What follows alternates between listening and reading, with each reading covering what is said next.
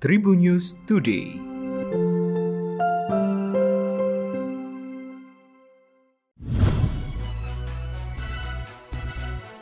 Halo Tribuners, berjumpa dengan saya Delta Gonzales. Saya akan membawakan informasi terkini. Kita awali dari kabar nasional. Masa yang tergabung dalam aliansi buruh melakukan aksi demonstrasi di depan gedung DPR RI Jakarta pada Jumat 14 Januari 2022. Ribuan buruh memadati Jalan Gatot Subroto arah Selipi sehingga menimbulkan kemacetan di jalan tersebut.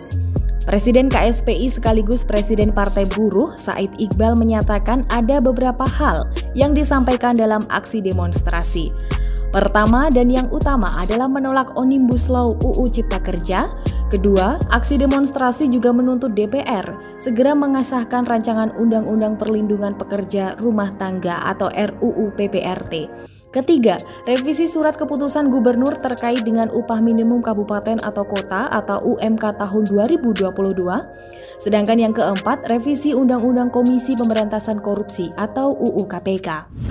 Dari kabar regional Tribuners anggota Ditreskrimun Polda Jatim meringkus HF 34 tahun, pria yang menendang sesajen di lokasi terdampak erupsi Gunung Semeru, Lumajang pada Kamis 13 Januari 2022 malam.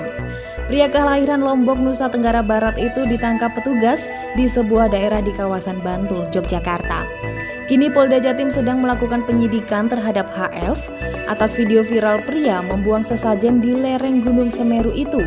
Sebelumnya pada Minggu 9 Januari, santer beredar video yang merekam aksi seorang pria membuang dan menendang makanan sesajen di lokasi erupsi Gunung Semeru. Diketahui peristiwa itu terjadi di Dusun Sumbersari, Desa Supit Urang, Kecamatan Pronojiwo, Lumajang. Lokasinya ada di dua titik, pertama yaitu pura dan sungai yang berhulu di Gunung Semeru.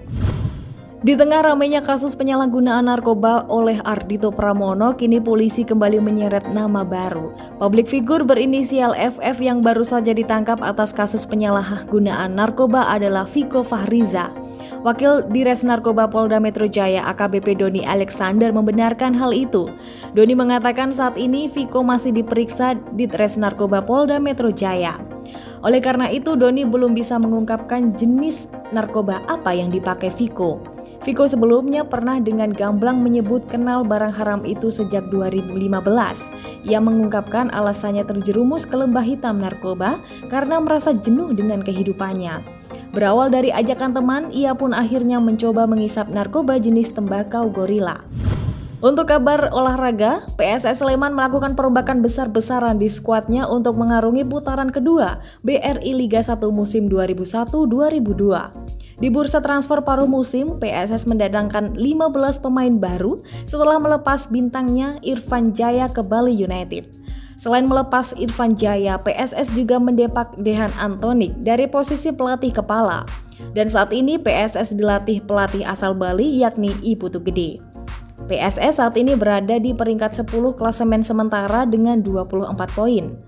Ada beberapa nama, yakni ada 15 nama yang masuk ke skuad PSS Sleman. Yang pertama Iputu Gede sebagai pelatih, ada Dev Mustaine dari Arema FC, Syahroni dari Persela Lamongan, Imam Mahmudi dari Persiba Balikpapan, Wander Luis dari Persiban, Bagus Prasetyo dari Perseka Tegal, Riki Dwi Saputro dari Perseka Tegal, Eeng Supriyadi dari Persiraja Banda Aceh, Rizky Darmawan dari Sriwijaya FC, Mahdi Albar dari Sulut United, Alex Dusai dari PSBS Biak, Ramdhani Lestaluhu dari Persija Jakarta, Syaiful Ramadan dari PSMS Medan, Kanu Helmiawan dari Persis Solo dan Rivaldi Bawo dari Persis Solo.